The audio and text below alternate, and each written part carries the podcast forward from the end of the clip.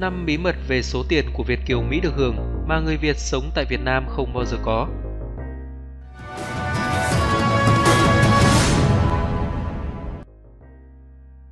Đây là viết tổng thể về đời sống người Việt tại Mỹ. Mình chia sẻ về cách kiếm tiền, giá trị đồng tiền mà họ kiếm được, cho mọi người dễ hình dung. Đây cũng chính là 5 lý do khiến nhiều người mộng đòi sang Mỹ cho bằng được. Bài viết này, tôi sẽ không đi vào chi tiết cuộc sống của một ai, mà sẽ cố gắng viết một cách tổng thể về cộng đồng người Việt Nam tại Mỹ so với người Việt sống tại Việt Nam bằng sự khách quan nhất có thể để mọi người chiêm nghiệm. Bạn thường nói rằng người Việt thu nhập thấp nhưng mức sống thấp và bảo người ta rằng bớt mộng mơ đòi sang Mỹ, Âu, Úc. Tuy nhiên, bạn cho rằng tôi lập dị cũng được. Riêng bản thân tôi vẫn luôn có hy vọng ra nước ngoài lập nghiệp và sinh sống. Tôi sẽ kể giá trị của đồng tiền người Việt kiếm được ở Mỹ cho mọi người thấy. Thứ nhất, giá trị công sức. Một số lớn người Việt qua Mỹ, sau đó theo diện bảo lãnh thân nhân. Hầu hết họ đều đã không còn trẻ. Việc phải trải qua cuộc sống mới tại nơi xứ lạ quê người, tiếp thu văn hóa và đặc biệt là ngôn ngữ hết sức khó khăn. Họ phải bắt đầu bằng những công việc lao động chân tay đơn giản với đồng lương tối thiểu ở Mỹ, trung bình từ 6 đến 8 đô la một giờ trong các xưởng sản xuất, nhà hàng.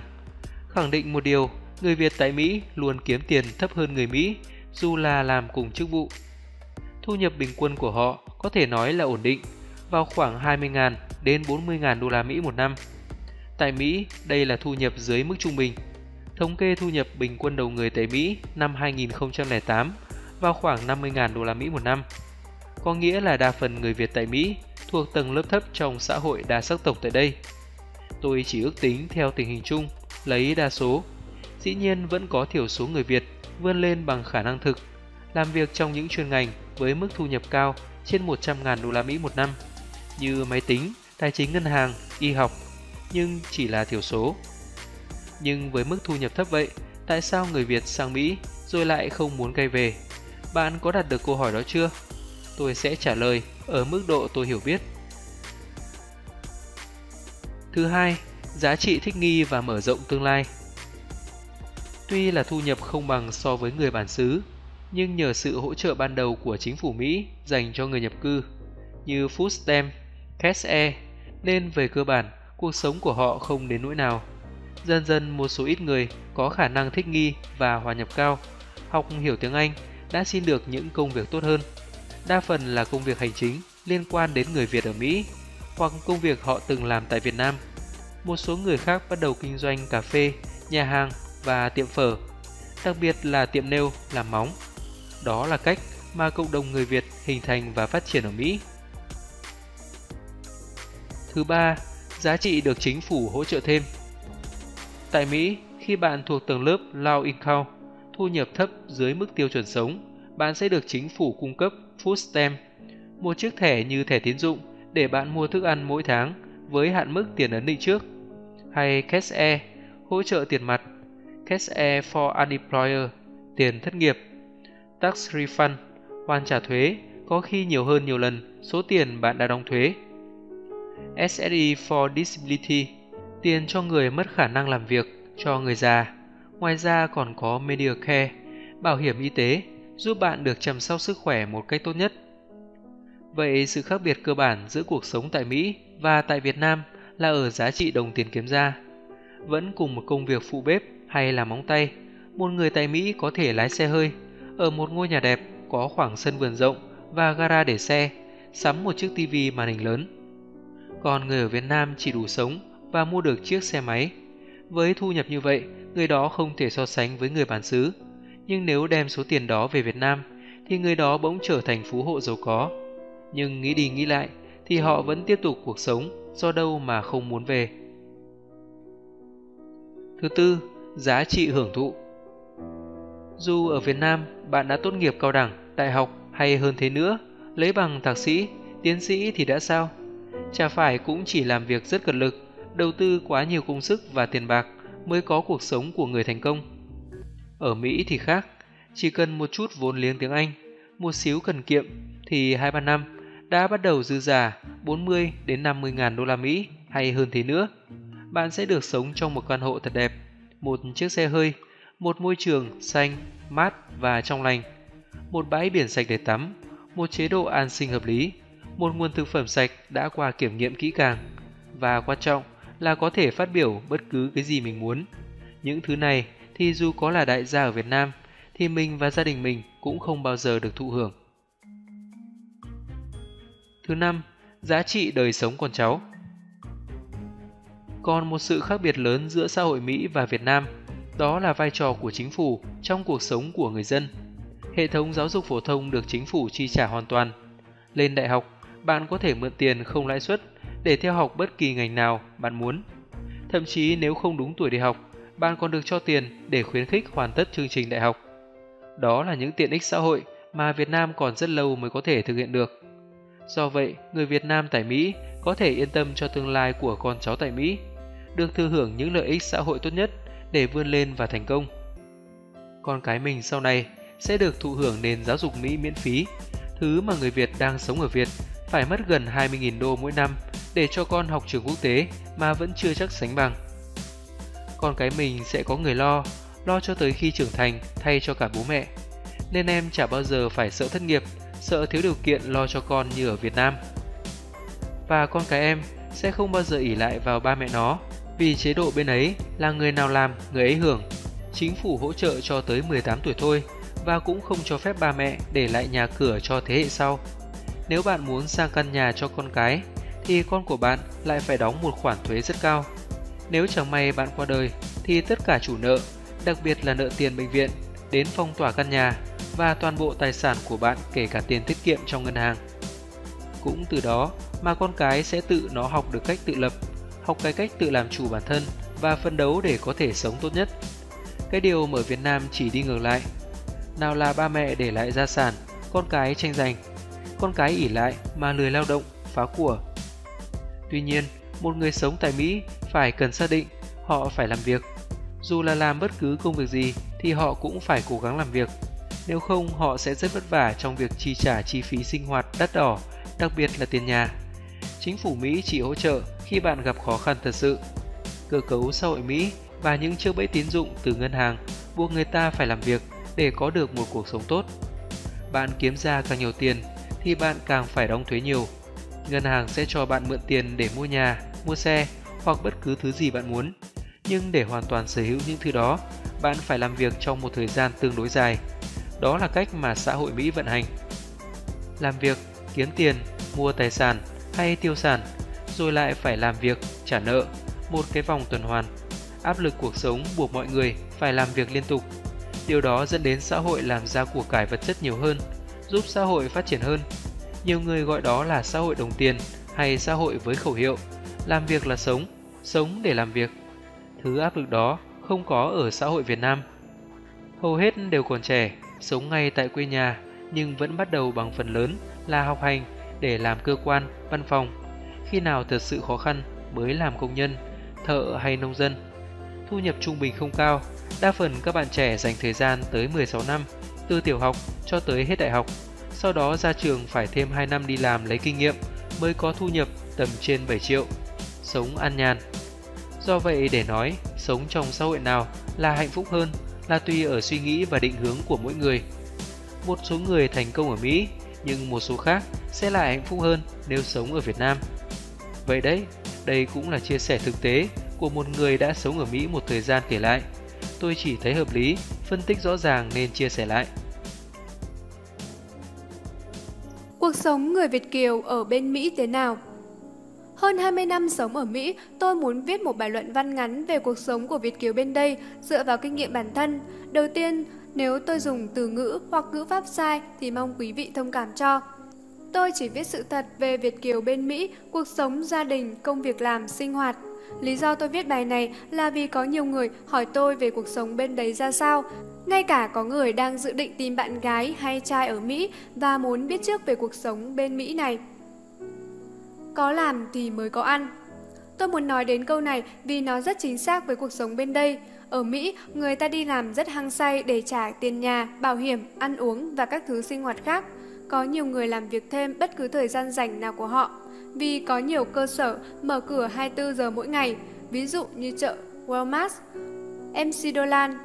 Hầu hết người Việt Nam sang đây đều mua nhà trả góp, có nghĩa là mình có thể trả trước từ 3% cho đến 99%, sau đó hàng tháng mình trả cho ngân hàng cho đến 15 hay 30 năm.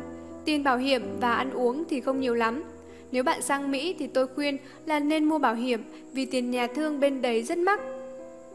Giáo dục và đại học. Ở Mỹ thì học sinh học từ mẫu giáo đến lớp 12 được học 100% miễn phí. Học sinh không tốn bất cứ lệ phí gì, chỉ tốn tiền ăn hàng ngày. Nếu học sinh có cha mẹ nghèo thì trường sẽ cho ăn miễn phí luôn. Xe buýt tập trung tại một nơi rất gần nhà của mỗi học sinh và chở đến trường và đưa về ngay chỗ cũ. Có nhiều cha mẹ chở con cái đi học, vài tháng thì trường sẽ cho học sinh đi thực tế để quan sát những gì mà chúng đã học trong trường một cách thực tế và trung thực nhất, ví dụ như đi tham quan viện bảo tàng, tòa Bạch Ốc, các nông trại. Học sinh kém môn nào thì sẽ được giáo viên kèm thêm môn đó. Ở Mỹ thì cô hay thầy giáo không có dạy thêm. Khi lên đại học, mỗi học sinh có thể mượn tiền của chính phủ với tỷ lệ lãi rất thấp dành cho sinh viên. Khi ra trường thì trả lãi từ từ khi đi làm rồi. Công việc làm và thu nhập. Đồng lương tối thiểu thì tùy thuộc vào mỗi tiểu bang. Có nơi mức sống thấp thì thu nhập tối thiểu cũng thấp. Thống kê trong năm 2010 cho thấy 3 tiểu bang có người Việt kiều định cư nhiều nhất là California, 8 đô la, Washington 9,04 đô la và bang Texas 7,25 đô la. Có nghĩa là nếu bạn sống tại bang Cali thì dù công việc thấp thế nào đi chăng nữa, công ty phải trả cho bạn 8 USD mỗi giờ làm việc. Đây là mức lương tối thiểu do chính phủ đề ra. Mỗi năm thì chính phủ tăng lên mức thu nhập tối thiểu cho từng giờ làm việc để đáp ứng với nhu cầu sinh hoạt mỗi người. Thu nhập của sinh viên mới ra trường thì cũng tùy vào điểm và khả năng chuyên môn của từng người. Trung bình vào năm 2012, mức lương của kế toán khoảng 40.000 đô la trên một năm, tức 3.500 đô la mỗi tháng, và lập trình viên là khoảng 50.000 đô la một năm, tức 4.200 đô la mỗi tháng. Mỗi năm, nhân viên được tăng khoảng 2-10%. Chỉ tiêu cuộc sống, cost of living. Giá cả ở đây rất mắc.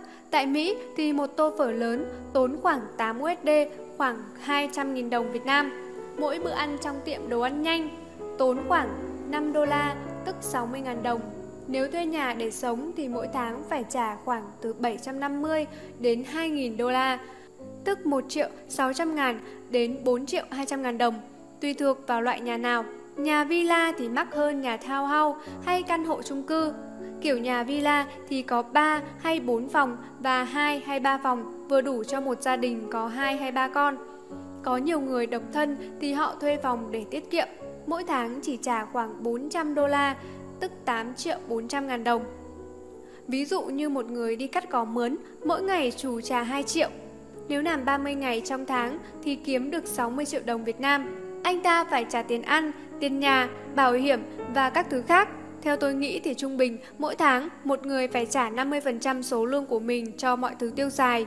Ví dụ như anh làm cắt cỏ này dư khoảng 30 triệu đồng mỗi tháng, có nghĩa là anh ta chi tiêu 30 triệu mỗi tháng. Cho nên ở Mỹ người ta rất sợ thất nghiệp vì chi tiêu quá nhiều.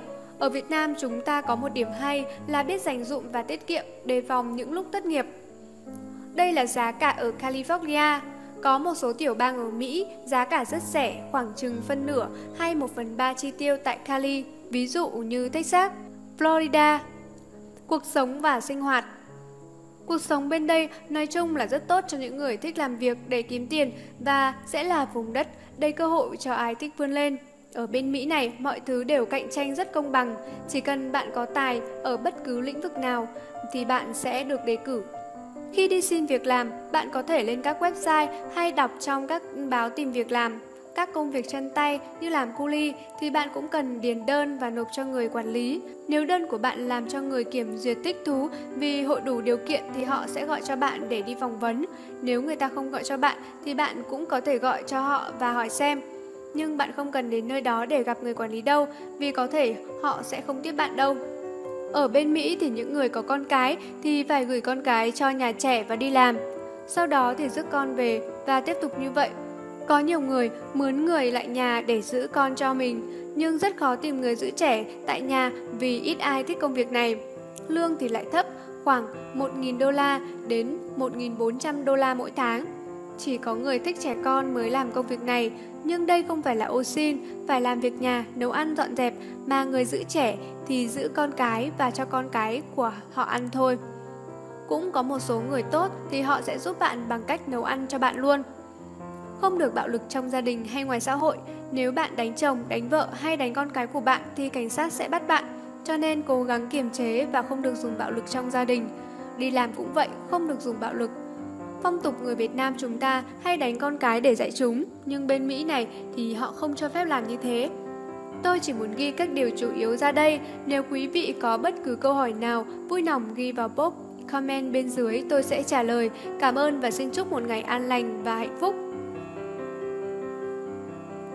Sự khác biệt khi Việt kiều Mỹ trở về Việt Nam. Đàn ông hay thanh niên địa phương hay ganh tị với Việt kiều vì làn da trắng trẻo, ăn nói lịch sự, ga lăng, kể chuyện quyến rũ về nước ngoài, và đặc biệt là cách tiêu xài tiền không tiếc tay. Đặc biệt, Việt kiều là người có thể bảo lãnh các cô vợ Việt Nam sang nước ngoài sinh sống và thay đổi cuộc sống của họ, giúp họ trở thành Việt kiều. Vào năm 1988, nơi Tony sống là một vùng quê nghèo nàn và lạc hậu. Người dân nơi quê tôi chỉ biết bán mặt cho đất, bán lưng cho trời. Con cái thì thường mặc đồ bà ba đi nhổ mạ, cấy lúa và gặt lúa. Chỉ khi nào đi dự đám cưới hay đám hỏi thì họ mới mặc quần tây và áo sơ mi mà họ nhờ người may cho họ một bộ để gọi là tươm tất. Nhưng quần jean thì hầu như là không có. Chỉ có người dân ở chợ mới có khả năng mua quần jean để mặc. Tôi khoảng 15 tuổi, đang học lớp 9 trường cấp 2 mà tôi học nằm dọc theo con đường đá đỏ của xã. Trong lúc cô giáo đang giảng bài và học sinh đang chăm chú lắng nghe thì một tiếng nổ của một chiếc xe Honda 50 chạy ngang qua. Chiếc xe này không chạy nhanh nổi vì trên xe là một người thanh niên khoảng 30 tuổi, chở 4 cô gái trẻ, một cô ngồi phía trước và 3 cô ngồi phía sau. Cô giáo và tất cả học sinh trong lớp đều nhìn ra ngoài bàng hoàng với cảnh tượng anh thanh niên đèo 4 cô gái chạy trên một chiếc xe ì ạch vì sự chở quá tải của anh thanh niên ấy.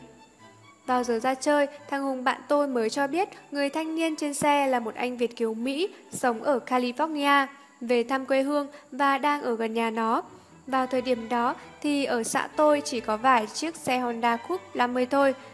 Ngay cả thằng Hùng là con nhà giàu khá giả nhưng nó cũng chỉ có được chiếc xe đạp Phượng Hoàng, chiếc xe đạp Trung Quốc với yên nệm phía sau. Còn bọn tôi thì vẫn chiếc xe đạp cọc cạch ngày 2 buổi đến trường mà không biết nó sẽ bị chật sên giữa đường lúc nào. Bọn học sinh chúng tôi rất ganh tị với anh Việt kiều đó, chở 4 người đẹp trên xe. Đến đâu cũng được mọi người ngưỡng mộ để ý, và nhất là các cô gái trẻ mười mấy đôi mươi với ánh mắt hâm mộ thèm khát được thanh niên Việt kiều quan tâm. Thằng Hùng nói, ngày mai nó sẽ mời anh ta ghé thăm trường chơi. Hôm sau, gần giờ ra chơi, cũng tiếng xe máy Honda 50 nổ xình xịch trên đường đá đỏ, tiến lại gần cùng 4 cô gái mà hôm qua anh Việt kiều đèo trên xe. Chiếc xe chạy vào trong trường và dừng lại tại phía bên trong cổng. Vào giờ ra chơi, thằng Hùng dẫn chúng tôi ra ngoài gặp anh ta. Hùng giới thiệu với anh Việt kiều và nói với bọn tôi muốn gặp và nói chuyện với anh. Không ngờ anh Việt kiều đi lại, nở nụ cười và bắt tay hết mấy đứa chúng tôi. Anh ta nói, anh ta là Mike. Lúc đó tôi tưởng là Mai. Ở xã tôi lúc đó, một người giàu có và sang trọng không bao giờ đi bắt tay hay nói chuyện thân mật với bọn nghèo như chúng tôi đâu. Hèn chi con gái mê anh là phải, vì anh ta rất thân thiện và vui vẻ. Anh Mike kể cho chúng tôi nghe về cuộc sống và chuyện bên Mỹ làm bọn tôi say sưa mà quên cả giờ vào lớp. Tôi sang Mỹ vào năm 1991, đúng như những gì anh kể 3 năm trước. Từ phi trường về nhà dì tôi chỉ thấy toàn là xe hơi. Đường Bedway thì rộng thênh thang, có đến 8 làn, 4 làn một chiều. Không có một chiếc xe đạp trên đường làm tôi nhớ đến chiếc xe đạp cũ kỹ năm nào được tôi đèo đi học trên con đường đất đỏ. Trên đường từ phi trường về nhà, tôi tưởng đâu mình đang sống trong phim. Sao Hoa Kỳ lại giàu sang và đẹp đến như vậy? Biết bao giờ cái xã hội của tôi mới được như vậy? Tôi về nhà dì sống vài tháng, tôi tăng lên 5 kg vì ngày nào cũng ăn thịt gà và thịt heo, da tôi trắng ra nhiều. Cậu tôi có quen một ông cắt cỏ và kêu tôi đi cắt cỏ thuê với ông ta. Một ngày ông ta trả tôi 100 đô la. Trời ơi, tôi không ngờ tôi lại làm được số tiền lớn như vậy ở đất Mỹ này. Sau đó chúng tôi ra ngoài thuê một căn nhà apartment để ở. Tôi xin được một công việc khác full time và làm 3 tháng. Tôi mua được một chiếc xe hơi cũ, sau đó tôi chuyển sang làm part time và tiếp tục đi học. Tôi không ngờ rằng chỉ làm việc vài tháng là tôi có thể mua được một chiếc xe hơi cũ tại Hoa Kỳ. Lần đầu tiên mua được xe hơi từ đồng tiền của mình làm ra, cảm giác lâng lâng, hạnh phúc lắm. Tôi lại nhớ đến chiếc xe đạp cúi bắp mà tôi đèo mỗi ngày đến trường tại làng quê nghèo năm xưa. Năm 1996, tôi mua vé về thăm quê hương và gia đình.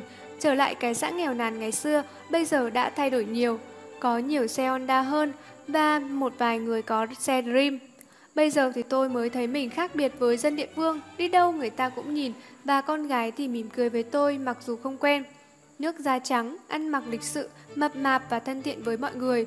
Mỗi lần thằng Hùng chở tôi trên chiếc xe Honda của nó là con gái chạy theo chọc kẹo. Phụ nữ chọc kẹo con trai rất lạ, ví dụ như phụ nữ hay đi với một cô gái khác.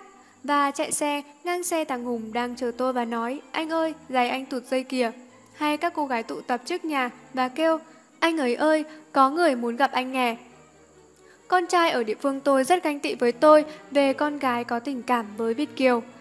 Khi vào buổi tiệc trong bàn ngồi nói chuyện, hầu hết các cô gái chỉ để ý đến mình. Ngay cả bạn gái thằng Hùng cũng thích tôi. Không biết họ thích mình để được sang xứ vùng đất đầy cơ hội hay họ thương mình vì cái mác Việt Kiều. Dù sao đi nữa, tôi mới cảm giác được sự tự hào và hãnh diện khi anh Mai chở 4 cô gái trẻ đi chiếc xe Honda Cúp 50 ngày xưa ấy. Giờ đây cái cảm giác thiệt là đã khi phụ nữ mê mình như vậy. Cũng vì chuyện này mà con trai bản địa hay ghen tị với mình. Một lý do khác nữa khiến phụ nữ Việt rất thích Việt Kiều chúng tôi là do cách nói chuyện lịch sự và lối ứng xử nhẹ nhàng mà mình học được ở trời Tây. Thằng Hùng giới thiệu cho tôi một cô gái gần nhà nó, 19 tuổi, vừa tốt nghiệp trung học. Tôi cũng chở người yêu đi chơi và hai cô gái, bạn của cô ấy, cảm giác đã thiệt. Người yêu tôi ngồi phía trước, hai cô ấy ngồi phía sau. Mùi hương thơm thoang thoảng, dầu gội đầu bổ kết từ làn tóc em tung bay nhẹ nhẹ vào mặt và mũi tôi. Vòng ngực mềm mại của cô gái ngồi phía sau chạm vào lưng tôi cùng với cánh đồng xanh dọc theo hai bên đường đá đỏ, làm cho cảm giác của tuổi trẻ trong tôi lúc đó sướng thật. Nhưng tôi không thể chở 4 người được trên chiếc xe City. Không biết tại sao anh Mai lại có thể đèo 4 cô gái trên chiếc xe Honda Cúp 50 ngày xưa. Mấy bạn gái của người tình tôi đều thích tôi nên rất khó lựa chọn. Bạn bè trong xóm hay thanh niên trong xã nhìn tôi bằng ánh mắt nể phục có phần ghen tị. Chơi ở Việt Nam được 1 tháng tôi trở về Mỹ vì phải đi học trở lại. Tôi xin cảm ơn Thượng Đế đã giúp cho tôi được sống ở nước thiên đàng. Tôi có cơ hội để học hành, làm việc kiếm tiền, hấp thụ nền văn minh tuyệt đối, học được cách ứng xử lịch sự và tăng thêm niềm tin khi tiếp xúc với mọi người, đặc biệt là mấy cô gái. Lúc trở về quê mẹ của mình vào năm 1996, thành thật cảm ơn nước Mỹ